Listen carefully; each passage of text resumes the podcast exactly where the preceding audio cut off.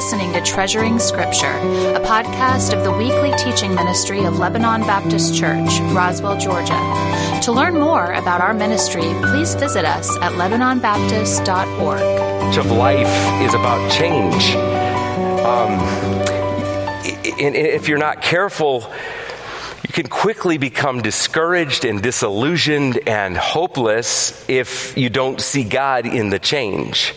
And this morning, the study that we're going to look at is all about God working through the changes that the Apostle Paul was experiencing in Acts 16. And really, the entire book of Acts is loaded with this.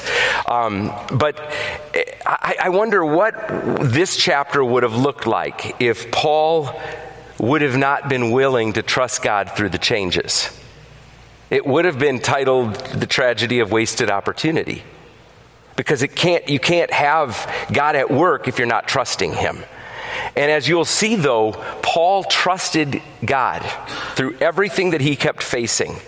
And as we get into this study, I think it'll be an encouragement to you. I believe it'll be something that is fuel. And I'm sharing it because this is what God's doing in, in our heart helping us to see that, that He is really the only thing we have. I mean, you can make plans. Sometimes I think we, we can over strategize to the point that we never get doing what we're planning to do.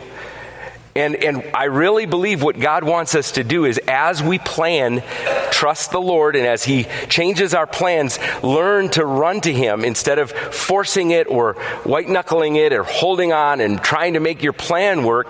Look to Him and say, okay, God, what are you doing? What are you doing? And that's what we'll see Paul doing over and over in this study. So before we get into it, let's just pause and pray, and then we'll jump right into our study. Father, you are so good to us. We don't deserve it. We know that if we got what we deserved, we'd go straight to hell. But you, in your mercy and your grace and your love, chased after us and caused us to understand who Jesus is, gave us hope through him, and all you ask is that we simply trust in you. It's not complicated. We can't figure it all out. We'll never have the strength to do what you want us to do until we take that first step of just looking to you and trusting you. So this morning, I pray that you'd help us to see clearly what you're looking for as we face changes. And we'll give you all the praise as we journey through this today. In Jesus' name, amen. So in Acts chapter 16, we're actually going to jump right into verses 6 through 10. And really, in these verses, you'll see um, that, and I really think you can see this jump out, that we must trust God to reveal his plan.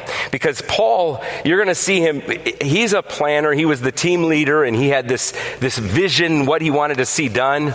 But as he went forward, you're going to see that, that things didn't go the way he was hoping.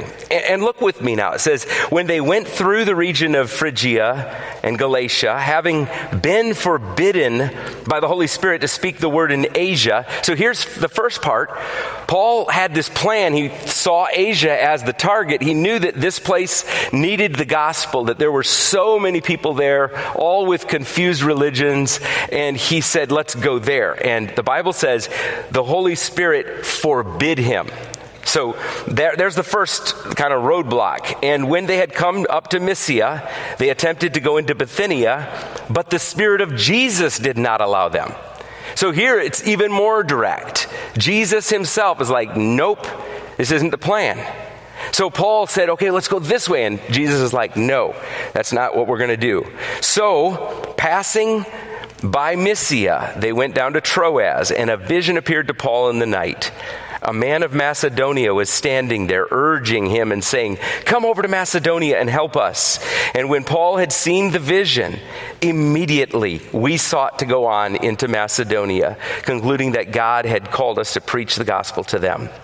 And as I, as I looked at that, I was just thinking about how God delights in his children making wise decisions. He wants us to look to Him for wisdom.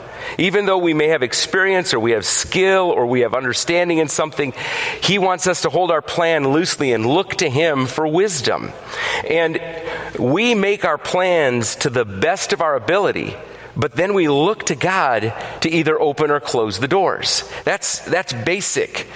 But I'm convinced that, that, that, God has designed the process of decision making to be a combination of that careful thought and research, and then along with absolute dependency on Him to guide.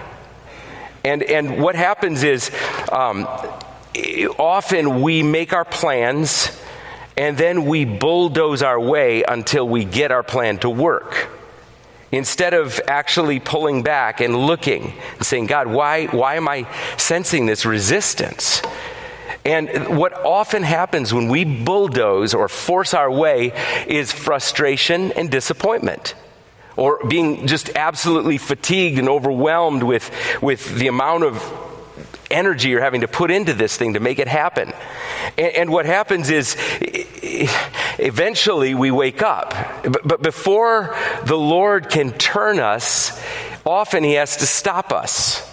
And God never closes one door without opening another. He's always working, but we have to pause long enough for Him to show us. So, um, when you're stopped and you don't have anywhere to turn and all your plans change, don't panic. Um, don't abandon ship. Take time to get alone with God. Say, Lord, what are you doing in this? I, I, I want to do what you want. I, I'm just usable in your hands. I, I don't, my plan is here, but I, I'm willing for whatever you want to do. And, and I, I love this story because it really does show us that, um, God is absolutely working through all of this. And I think about Paul and his experience when he went to Macedonia. This was actually the start of the Philippian church, this trip. When he went there, that was where Philippians, the, the Philippian church came from, from this trip. And I think about what he wrote to them later in Philippians 1 2. He said, I want you to know, brothers, that what has happened to me, and this is written from a prison, He's writing to the church. He said, I want you to know, brothers, that what has happened to me has really served to advance the gospel. His, he realized, okay, plans changed. I'm here now in jail. But guys, don't get overwhelmed. Don't freak out because God is at work. He's doing something. The gospel is going to be proclaimed. And, and I believe that um, this was the thinking that was born out of Paul's experiences from these kind of experiences in Acts. The, and when, when the Spirit stopped him, he actually listened. He didn't force his way forward. And those lessons matured him to think like that when later he was thrown in jail. He could look and say, okay, God, what are you doing? And I love that. And you'll see that over and over in Paul's life. Um, but this is really the secret to a joyful Christian life. And I think about Philippians 4, where Paul, again, he writes to these Philippians and he said, Not that I'm speaking of being in need, for I have learned in whatever situation I am to be content. I know how to be brought low. I know how to abound. In any and every circumstance, I have learned the secret of facing plenty and hunger, abundance and need. And then he says this I can do all things through Christ who strengthens me. Paul learned the secret is not to do it in your own strength, not to force your plan, but to pause and look up and say, okay, God, I desperately need your help.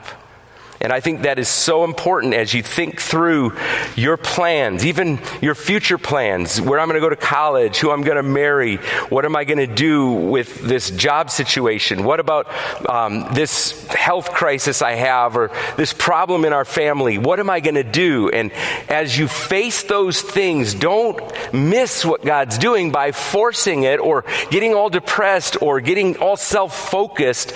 Look to Him. That's when he goes to work. You can do all things through Christ who strengthens you. No matter what it is you're facing, you can do it through Christ. And I love that. But then the second part of this study is really focused on trusting God to open hearts.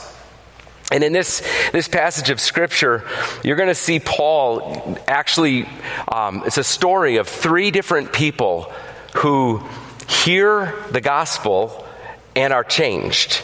And what I love about this story is it shows us the, the difference between these people. They're vastly different. They're not all cookie cutter people. They, you'll see each one of them were very unique. So finally they get to the destination. And the team looks around and they're like, okay, let's go find where. This was their strategy here. It says, on the Sabbath day, um, on the Sabbath day, we went outside the gate to the riverside where we were supposed, where we supposed there was a place of prayer, and we sat down and spoke to the women who had come together. So here, um, they finally get to the destination, and the team said, "Let's go find where people are worshiping." They went to the religious people. And, and I want to ask you about people you know here in your neighborhood, at your work, in your life, that are religious but don't know Jesus. Because that's exactly what these guys were walking into. Religious but don't know Jesus. I think about. Um, when I went to Salt Lake City this summer and seeing and talking with so many um, people who had found Jesus even though all their life they'd been very religious, good people, but they discovered the hope of Jesus because these guys, the, the Salt Lake City team, went there with the mission of going to a religious place, seeking people that were looking for God, but didn't know Jesus. And I want to just encourage you no matter how religious they seem, no matter how devout they may be, there is hope because God delights in doing this. Someone in your life is actually saying, God, I want to know you. And maybe they're saying it like Allah or they're talking to some other God, but they're looking, they're hungering, they want to know. And don't let the facade of their religion make you nervous to the point that you don't have courage to share the truth about Jesus because that's how God works. And that's exactly what we see here. The story goes on. Um, verse 14 one who heard us was a woman named Lydia from the city of Thyatira, a seller of purple goods who was a worshiper of God. The Lord opened her heart to pay attention to what was said by Paul. And after she was baptized and her household as well, she urged us, saying, If you judged me to be faithful to the Lord, come to my house and stay. And she prevailed upon us. So here Paul had gone down there, and that was their plan. And sure enough, God was at work. I don't know if you saw it, but the Bible says the Lord opened her heart to pay attention to what was said by Paul. Listen, it's God's business to open the heart. You can't force it. You can share it, but you cannot force it. And the more you try to force it, the more you're going to get frustrated and frustrate the other person. If God is in it, He is working. And what happens is as you pray, God goes to work. I don't really understand it. But I do know that prayer is an integral part of this. And here you see this woman sitting there listening. She's a prosperous businesswoman. Her name is Lydia. Um, she was a seeker, she was a God seeker, but she didn't know Jesus. And the Lord opened her heart. And when she heard the truth about Jesus, she believed in Jesus and she was baptized. I love how quickly the, the New Testament shows us baptism takes place. You don't have to get to a certain level in your Christian life to be baptized. Baptism is not for the elite spiritual.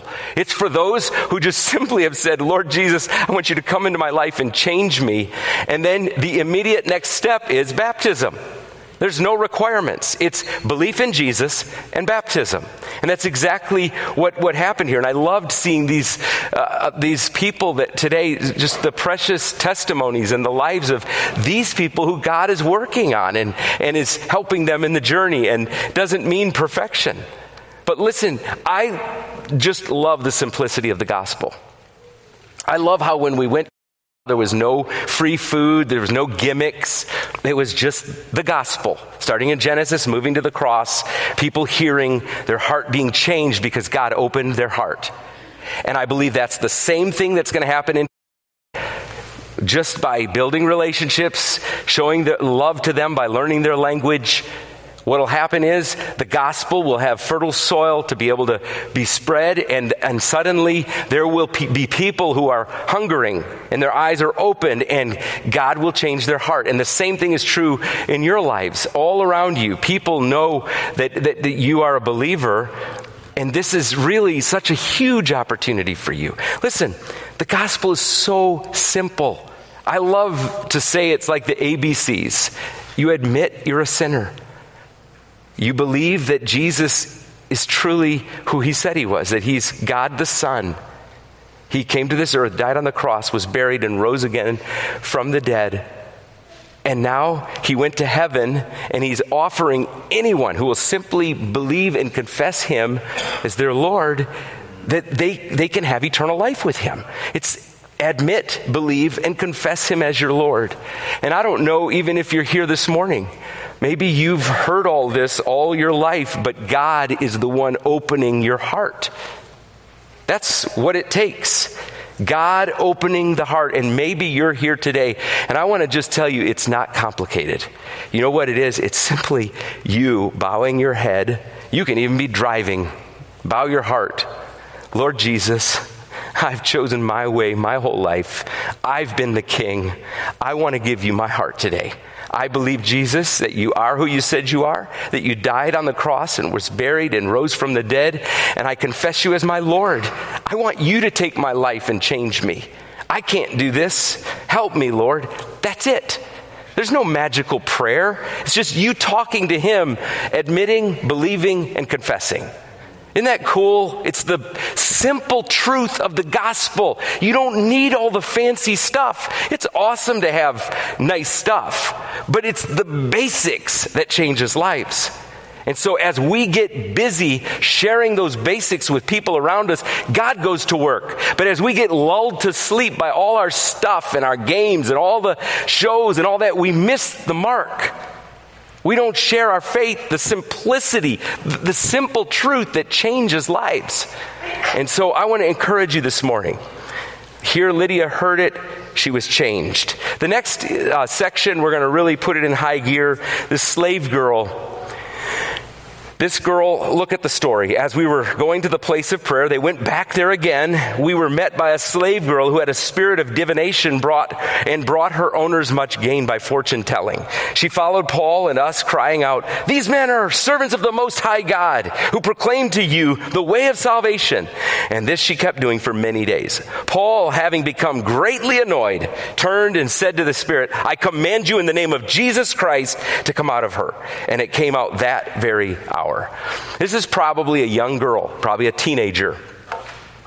She's nameless. She's powerless. She doesn't want to know God. She's not seeking God at all. She's hopeless. This is the girl that when you saw her, you'd kind of turn away because you think she's going to hate you. She doesn't care about anything but herself. And this girl was even possessed. So scary but she had a power that she could for, fortune tell. She could, she, she had the power of divination, it says. And here she was owned by a, a master who was making a profit on her. Totally opposite spectrum from Lydia. Lydia was seeking God. This girl doesn't even have a name and had zero hunger for God. But I love the power of the gospel. It reaches into the hardest of hearts and it can actually just disintegrate Satan's attempts to control that person. And if you have someone in your life that you believe is absolutely, completely uninterested in God, God can break through that wall. That's the power of the gospel because our God is the one who controls all things. He's, in power, he's, in, he's, he's shaping and molding each of our lives. And what we have to do is we have to stay willing. We have to stay clean so we can share our faith with those He's bringing in your life. Well, I love that story because here this woman was absolutely changed immediately. And what happened was her owner got ticked off his money making girl was gone now, and he was mad. He didn't care about anybody but himself and his wallet. So he began to lie about Paul and Silas and the guys. And as a result, those lies were spread. Paul and Silas were thrown in jail, but guess what? God was at work, and you're going to see this. Paul and Silas, uh, look at verse 19 it says, uh, but when her owners saw that their hope of gain was gone, they seized Paul and Silas and dragged them into the marketplace before the rulers. And when they had brought them to the magistrates, they said, These men are Jews and they're disturbing our city. They advocate customs that are not lawful for us as Romans to accept or practice. The crowd joined in attacking them, and the magistrates tore the garments off them and gave orders to beat them with rods. And when they had inflicted many blows upon them, they threw them into prison, ordering the jailer to keep them safely. Having received this order, he put them into the inner prison and fastened their feet in the stocks. So here, Paul and Silas realized that even in this, this horrible situation, God was working something along his plan, and this was part of the plan. And I love that Paul and Silas didn't lose focus. You saw what they were doing. They were praying and they were singing. And there were jail, the, the, the prisoners were listening. And I believe the jailer was listening too, because as you see God go to work, you're going to see that he, he was working in the jailer's heart too. We see, this wasn't a random bad thing that happened. God was working. Now listen, God is not the author of bad things. He's not the author of, of the evil in this world. He allows it, and then he'll turn that right in Satan's face to bring something beautiful out of the horrible thing Satan's working. Satan's trying to destroy and stop and ruin any hope for anyone to trust in Jesus and any of us to continue to walk with the Lord. But God, if we look to Him, will turn that straight in Satan's face and bring beauty out of the ashes. No matter how messed up a situation looks, God is at work. Don't panic. Don't give up. Keep your eyes on Jesus. That's when He goes to work. So the Philippian jailer is the target. God was at work. And I'm sure the other prisoners were there, uh, were part of that, but this guy was the main guy. Look at this. About midnight, Paul and Silas were praying and singing hymns to God, and the prisoners were listening to them. And suddenly, there was a great earthquake so that the foundations of the prison were shaken. And immediately all the doors were open and everyone's bonds were unfastened. When the jailer woke and saw that the prison doors were open, he drew his sword and was about to kill himself. Did you get that? He literally was about to kill himself, um, supposing that the prisoners had escaped. I'm terrible with this thing. I should have let them click it in the back. Uh, I apologize for that. But Paul cried with a loud voice, Do not harm yourself, for we are all here. And the jailer called for lights and rushed in, and trembling with fear, he fell down before Paul and Silas. Then he brought them out and said, Sirs, what must I do to be saved? And they said, Believe in the Lord Jesus, and you'll be saved, you and your household. And they spoke the word of the Lord to him and washed their wounds, and he was baptized at once he and all his family. And he brought them up to his house, set food before them, and he rejoiced along with his entire household that he had believed in God. And here you see the third guy, just probably a rough, tough guy, prison guard. He, again, wasn't a seeker of God. He probably finally reached the level of being a prison guard, which was kind of a good job for, for someone that age, but it had its price tag. If, if the prisoner got loose, it meant you're dead and your family's dead. So when the earthquake took place, he didn't want his family to die, so he was going to kill himself. And Paul stops him, and immediately the guy, what is his first words? What must I do to be saved? You know why I know that he heard them? Because they'd been probably praying and saying, Lord Jesus, thank you for saving me. Thank you for giving me hope, changing my life. And then they would sing songs like maybe they didn't have a Getty song back then, but He will hold me fast. They were singing something and they were listening. And it was something that really gripped their heart. And that's another little secret in trials pray and sing. Go to the Word, pray and sing, and you'll find God to be your rock. But not only that, but you're going to see the gospel oozing out of your life to influence many others. And that's the beauty of the gospel. God delights in using the struggles for his glory and for your good as you trust Him. When trouble comes, remember God is at work.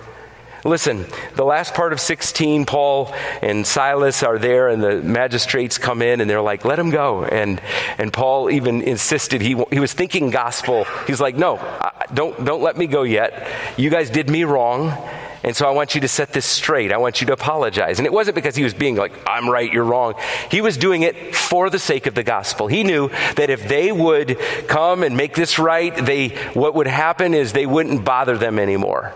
He did it so that the gospel could continue forward. And that's how this chapter ends. Um, they went, they were, they were released. They went and saw Lydia again, and those believers there. They went to see the brothers that trusted Jesus, which means there was already momentum happening, and the church was formed here. And I love how God takes really tough stuff and turns it into incredible things if, if we trust Him. So this morning, I hope this encourages your heart.